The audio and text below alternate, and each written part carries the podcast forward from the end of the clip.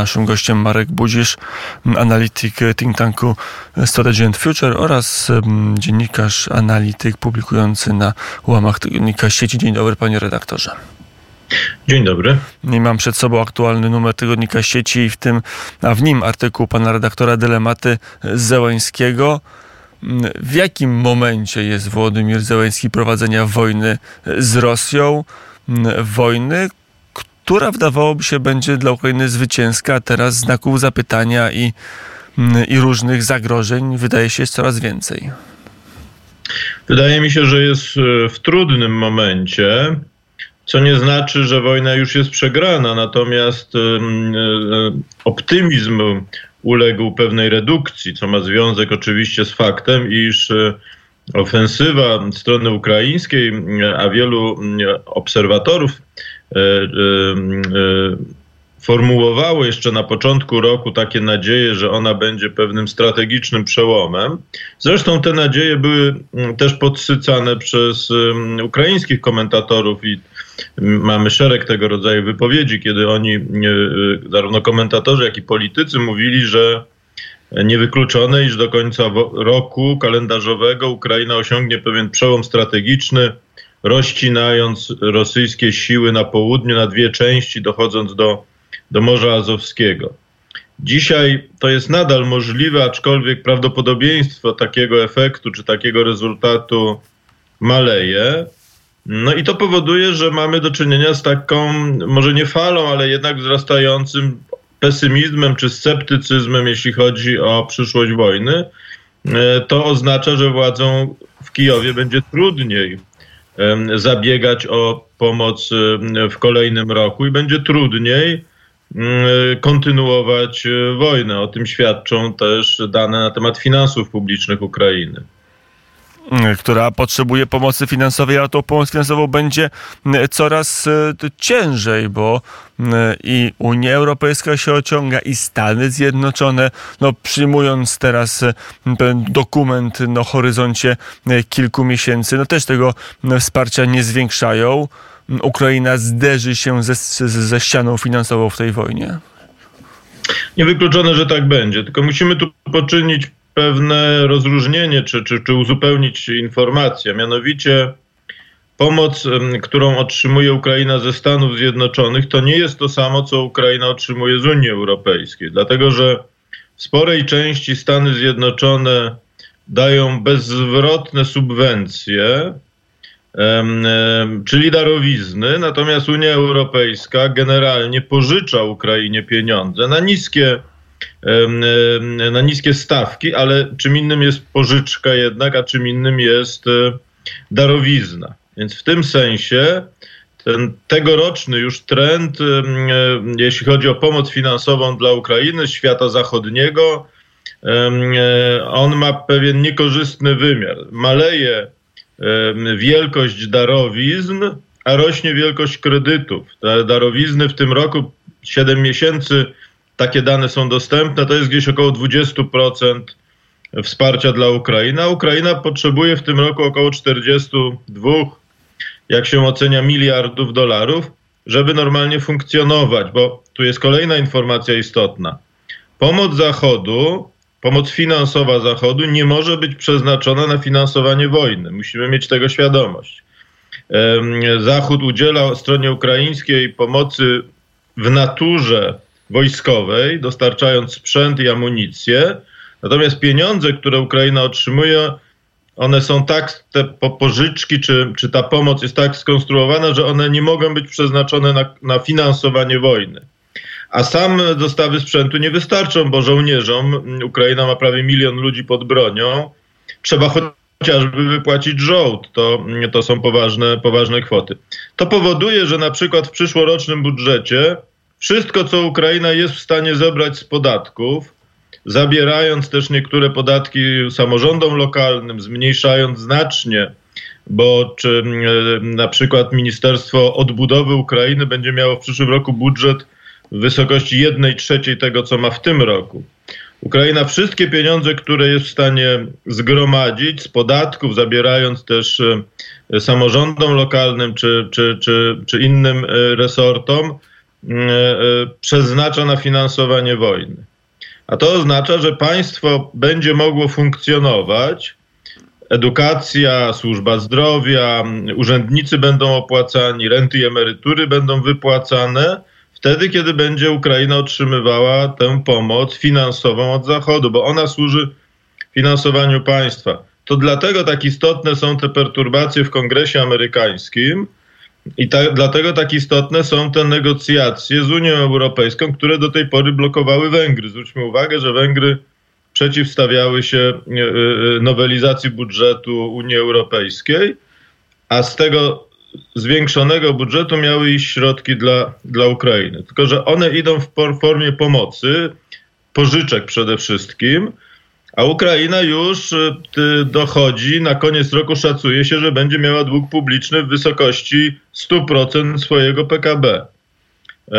Od początku wojny dług publiczny Ukrainy wzrósł 1,8 raza, e, co będzie oznaczało niestety, że w przyszłym roku osiągnie on już taki poziom, że coraz trudniej będzie Ukrainie e, pożyczać pieniądze i coraz więcej obsługa tego będzie, będzie kosztowała. To, to, to, to niestety może oznaczać, że wejdziemy w taką spiralę pogarszającej się sytuacji, również pewnej presji inflacyjnej, bo Ukraina może się odwołać do drukowania pieniędzy. Ona w tym roku tego nie robiła, bo pomoc była istotna. Dodrukowywała pieniądze w roku 2021, wtedy inflacja na Ukrainie była 20%. 20%. W tym roku spadła do około 8%, ale jak będzie w przyszłym roku, nie wiadomo. No, to wszystko razem pokazuje, że ta zdolność Ukrainy do kontynuowania wojny i funkcjonowania jako państwa wydolnego, no może niestety ulec zmniejszeniu, o ile e, Zachód nie, nie będzie w sposób stały wypłacał tych środków pomocowych, a to są bardzo poważne kwoty. W przyszłym roku władze Ukrainy szacują, że to jest prawie 43 miliardy dolarów, to co Ukraina powinna dostać w formie darowizn finansowych i pożyczek. Panie redaktorze, jak w tej, w tym aspekcie, jakby na takie tło rzucimy działanie Włodomira Załęskiego. Prezydent Ukrainy ma te kłopoty, o których pan powiedział i jeszcze do tego ma no, pytanie, co z jego kadencją, co z jego mandatem demokratycznym mm, i pewnie także ma jakąś opozycję rosnącą wewnątrz kraju. Jak wygląda sytuacja samego prezydenta Załęskiego, jego ekipy i jego polityki w tych narastających kłopotach? No musimy pamiętać, że życie polityczne na Ukrainie, mimo wojny, ono nadal, może w sposób nieco utajony, ale nadal się mm, toczy. I tu się rysują, tak przynajmniej mówią, mm, czy piszą komentatorzy ukraińscy, tak abym powiedział, istotna i pogłębiająca się linia podziału między tymi, którzy są na froncie, między tymi, którzy są w mundurach, no i tymi, którzy są, powiedziałbym, na zapleczu. Ci w mundurach, mówiąc w pewnym uproszczeniu, coraz częściej zaczynają formułować pogląd, iż e, w wyniku korupcji, w wyniku e, e, nieefektywności funkcjonowania tego świata polityki, front otrzymuje mniej tego, co powinien otrzymać.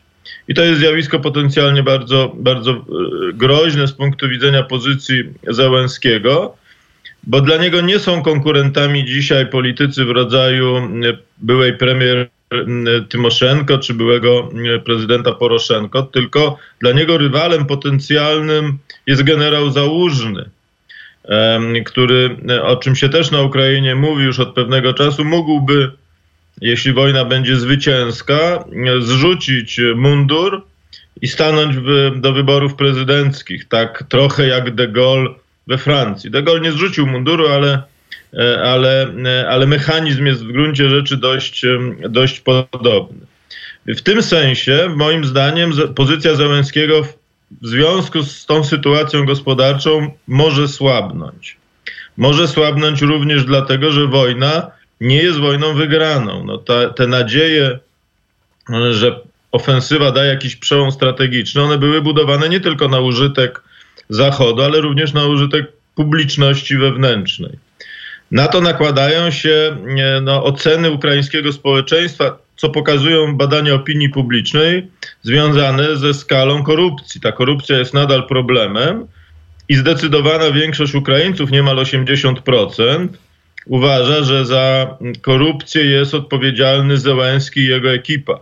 Znaczy za korupcję nie w sensie, że jest skorumpowany, tylko że nie walczy wystarczająco e, energicznie z tym, z tym zjawiskiem. Te ostatnie roszady personalne w Ministerstwie Obrony, wymiana ministra, wszystkich wiceministrów, no one nastąpiły po serii skandali korupcyjnych właśnie i, i tak są też na Ukrainie odebrane. I na to nakłada się wreszcie stanowisko sojusznika amerykańskiego. Proszę zwrócić uwagę, że po, e, po e, wizycie Zełenskiego w Białym Domu, Biały Dom opublikował list, w którym zawarł całą listę reform z kalendarzem, kiedy te reformy mają być przeprowadzone. To są bardzo daleko idące zmiany, których oczekuje strona amerykańska. Te zmiany mają być szybko przeprowadzone, od 3 miesięcy do 18 miesięcy. Ten list został opublikowany na stronie ambasady amerykańskiej po ukraińsku. W związku z tym należy odczytywać, że to jest w gruncie rzeczy list do społeczeństwa ukraińskiego. E, no i to, co tam jest napisane, to, co, czego oczekują Amerykanie, no z pewnością też wpłynie na sytuację i, i, i stan nastrojów na Ukrainie, bo na przykład strona amerykańska domaga się uwolnienia cen gazu i energii elektrycznej na ukraińskim rynku wewnętrznym, a one są od lat dotowane, w związku z tym uważa się, że znacząco wzrosną. To nie wywoła zapewne entuzjazmu, jeśli chodzi o konsumentów czy społeczeństwo ukraińskie. Więc ta sytuacja polityczna Zełenskiego moim zdaniem się bardzo komplikuje. A w przyszłym roku Ukraina nie, nie ma obowiązku, no ale uważa się, że powinna przeprowadzić wybory prezydenckie, choćby z tego powodu, że kadencja Rady Najwyższej, czyli parlamentu, skończyła się już de facto w tym roku. No i jest ryzyko, że jeżeli tych wyborów prezydenckich nie będzie na Ukrainie, no to okaże się, że w połowie przyszłego roku Ukraina będzie rządzona przez prezydenta i parlament, którym kadencja już upłynęła co z pewnością będzie wykorzystywała e, e, propaganda rosyjska. Zwłaszcza, że w Rosji w przyszłym roku wiosną odbędą się najprawdopodobniej tak zwane wybory prezydenckie. To nie jest istotne z punktu widzenia perspektywy Zachodu, bo my doskonale wiemy, jak, jak, jaka jest sytuacja i jak, jak to wygląda. Natomiast jeśli chodzi o państwa południa e, globalnego, no to ta argumentacja Rosji może, może trafiać. Moim zdaniem te wszystkie czynniki razem wzięte powodują, iż e, pozycja polityczna Zełenskiego nie tyle słabnie, co może zacząć być osłabiana. On będzie miał coraz więcej problemów. Sukcesów jest coraz mniej, w sensie dyplomatycznym też i, i wojskowym niewiele udało się e, zrealizować. A to powoduje, że e, ja dostrzegam pewną nerwowość, jeśli chodzi o zachowanie administracji prezydenta Załęskiego, samego Załęskiego.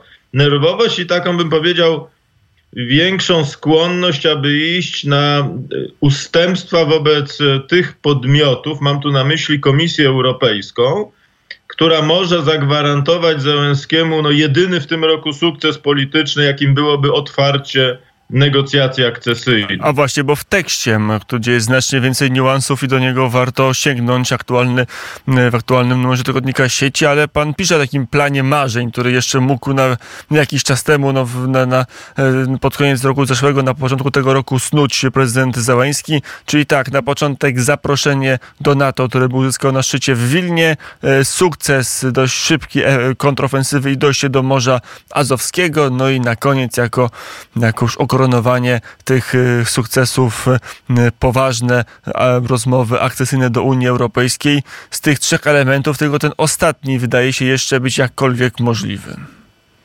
Wydaje się, o tym piszą mm, dziennikarze chociażby Financial Times, powołując się na, mm, na mm, przecieki z Komisji Europejskiej, że jeśli chodzi o Komisję Europejską, urzędników w Brukseli, to decyzja żeby otworzyć te negocjacje z, z, z Ukrainą, już zapadła.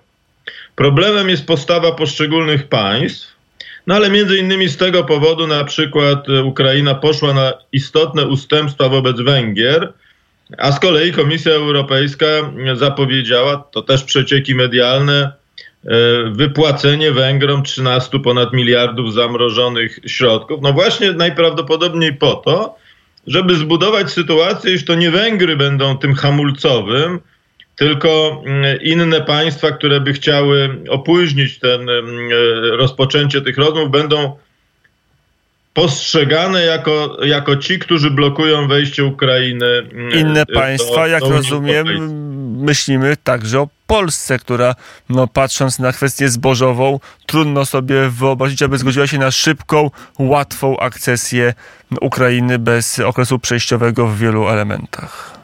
No to jest dość czytelna próba zbudowania przez Komisję Europejską sytuacji, w której Polska będzie no, w niewygodnej pozycji, bo nie może, nie może z jednej strony wprost blokować rozpoczęcia rozmów akcesyjnych, bo ryzykuje w ten sposób swoimi interesami strategicznymi, jakim jest e, dobra relacja z sąsiadem ukraińskim. No a z drugiej strony będzie musiała godzić się na e, rozwiązania, które mogą być niekorzystne, bo mamy też, o tym media również piszą, już pierwszy raport, pierwszą przymiarkę przeprowadzoną przez Komisję Europejską, jakie konsekwencje będzie pociągało za sobą wejście Ukrainy Mam na myśli konsekwencje finansowe oczywiście, wejście Ukrainy do Unii Europejskiej. No na przykład, jeśli chodzi o poziom dopłat mm, dla rolników, e, no to z tych wyliczeń wynika, że one w skali całej Unii będą musiały spaść o co najmniej 20%. To nie jest dobra informacja dla polskich rolników. No i w związku z tym tu się wszyscy spodziewają e, napięć, a w związku z tym dzisiaj chce się zbudować sytuację, powiedziałbym, takiego e, gestu politycznego. Z tego korzysta e, administracja prezydenta Zełenskiego i sam Zełenski, bo z kolei oni na Ukrainie budują, moim zdaniem, zupełnie nierealistyczną wizję. Premier Szmychal mówił o tym niedawno, że za 2-3 lata Ukraina będzie w Unii Europejskiej. To jest kompletne nieporozumienie. Tak z pewnością nie będzie ale na użytek niewyrobionej niezorientowanej opinii publicznej tego rodzaju argumentacja może, mm, może działać. E, więc w gruncie rzeczy ten plan, o którym mm, pisałem, on nie odszedł do lamusa. Tam cały czas e, w administracji prezydenta Ukrainy rozważa się warianty dwa, czyli ten wariant wiosennych wyborów mm, prezydenckich, też i wariant odłożenia tych wyborów, ale tam się uznaje, że czas może nie pracować na rzecz Zełenskiego. W związku z tym dlatego taką wagę tam się przywiązuje do rozpoczęcia tych rozmów e, z Unią Europejską, bo to można przedstawić własnej opinii publicznej jako gigantyczny sukces, który będzie już za 2-3 lata e, skutkował wejściem Ukrainy e, do Unii Europejskiej. To, że to jest nieprawda, to akurat wydaje się nie ma z punktu widzenia ukraińskich polityków większego znaczenia. To też pokazuje, że oni moim zdaniem kierują się pewnym doraźnym interesem. E, są gotowi poświęcić strategiczny interes Ukrainy na rzecz doraźnych, w tym i własnych e, politycznych korzyści, e, co jest raczej świadectwem pewnej niedojrzałości. Ja uważam, że generalnie My często krytykujemy klasę polityczną w Polsce, że ona nie, nie, nie, ma takiego strategicznego spojrzenia na wiele spraw, ale w moim odczuciu jeszcze w większym stopniu mm, tego rodzaju uwagi można poczynić, jeśli chodzi o ukraińską klasę polityczną. W efekcie mamy taki, bym powiedział, e, e, takie sprzęgnięcie e, sytuacji, która powoduje, iż no, znajdujemy się w jakimś punkcie przełomowym, bo te, te, te sta, ta stawka polityczna, która zarówno po polskiej stronie, jak i po ukraińskiej stronie związana jest z, z, z tym, co się dzieje i to w perspektywie najbliższych kilku, ty, kilkunastu tygodni jest stawką niesłychanie, niesłychanie istotną, bo po obu stronach może w grę wchodzić kwestia utrzymania władzy przez dotychczas rządzących. Mm, to już na koniec y, naszym gościem Marek Budzisz, panie redaktorze. Wrócę do tego wątku pewnej rywalizacji wewnątrz elity ukraińskiej. Generał Walerii Załużny to jest ta osoba, która może wejść na scenę polityczną i i być rywalem, osobą, której mm, Ukraińcy bardziej zaufają niż, niż prezydentowi Zełenskiemu i jego ekipie. Osobie to się jawić jako młot na jako osoba, która nie tylko może wojnę prowadzić i wygrać, ale także uzdrowić państwo ukraińskie. No tak się uważa na Ukrainie. Tam mówi się o tym, że w gruncie rzeczy już w opinii publicznej jest obecna pewna narracja, która wyjaśnia te nie tyle niepowodzenie ofensywy, co jej niezadowalające tempo. A mianowicie, po pierwsze, e, mm, e, generał Załużny e, jeszcze latem tego roku dość wyraźnie dawał do zrozumienia, że on podlega presji polityków, że to politycy wywierają na niego presję, żeby rozpocząć ofensywę, która jego zdaniem z wojskowego punktu widzenia jest nie, niedostatecznie przygotowana. Co oznacza, że skala tych strat, bo Ukraina ponosi znaczące straty, zarówno w ludziach, jak i, jak i w sprzęcie, to są dramaty e, przecież e, niemal każdej rodziny ukraińskiej, e, to w świetle tej narracji to nie załóżny i nie armia odpowiada za, takie, za taką skalę strat, tylko ci politycy, którzy dla doraźnych interesów E, rzucili e, żołnierzy ukraińskich na umocnione pozycje rosyjskie, a nie byli oni jeszcze do tego, do tego przygotowani.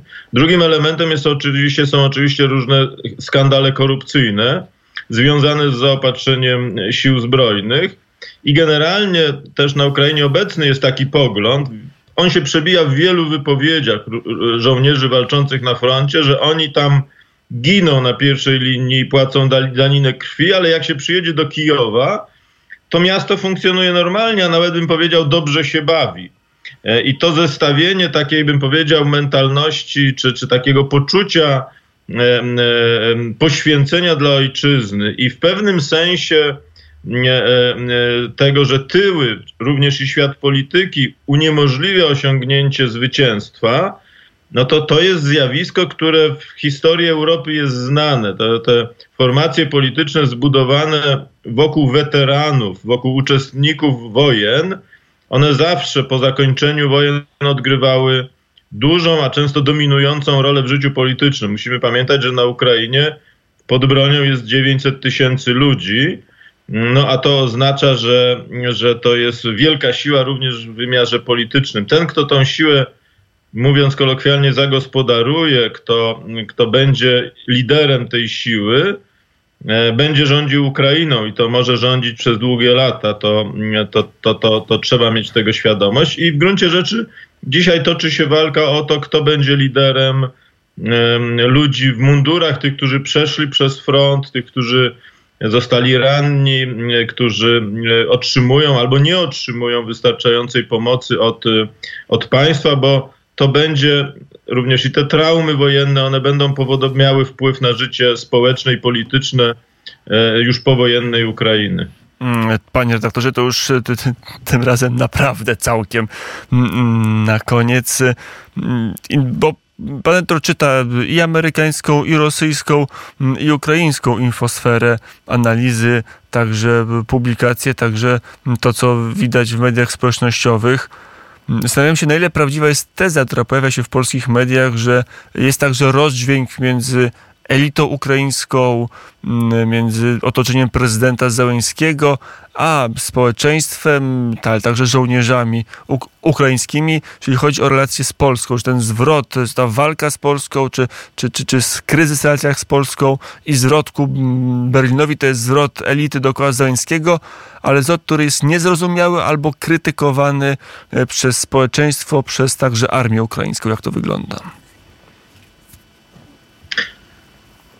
No ja nie szedłbym tak daleko, żeby powiedzieć, że to jest krytyk, krytykowane również przez armię ukraińską. Natomiast rzeczywiście to, co daje się odczuć, to takie dość powszechne, chociaż o różnym poziomie nasilenia, e, wystąpienia ludzi z różnych kierunków politycznych, którzy mówią, czy piszą raczej o tym, że e, tutaj dyplomacja ukraińska, również Zełenski, w ostatnim czasie no, ma, popełnili dużo błędów. W tym sensie ja bym nie mówił o zwrocie w stronę Berlina, ja bym raczej mówił o pewnym taktycznym, wynikającym z bieżącej oceny sytuacji, taktycznym aliansie, czy taktycznej, takiej, takiej próbie wyimpasowania, używając terminologii brydżowej, e, Polski w tej, w tej rozgrywce, co nie jest zwrotem strategicznym, a przynajmniej nie musi być. Znaczy, jeżeli my nie będziemy popełniać błędów, niestety wydaje mi się, że popełniamy, e, to, e, to nie będziemy mieli e, do czynienia ze zwrotem strategicznym. Jeżeli my, mówiąc kolokwialnie, obrazimy się na Ukrainę, to niewykluczone, że takie będą tego, tego konsekwencje. Ale generalnie jest pewna konsternacja, jeśli chodzi o ukraińską opinię publiczną, nawet wśród tych, którzy uważają, że Ukraina powinna w sposób dość twardy prowadzić negocjacje z Polską, na przykład w kwestiach zbożowych. Oni postulują w innych obszarach znacznie bardziej elastyczne i bym powiedział takie uczciwe podejście, no na przykład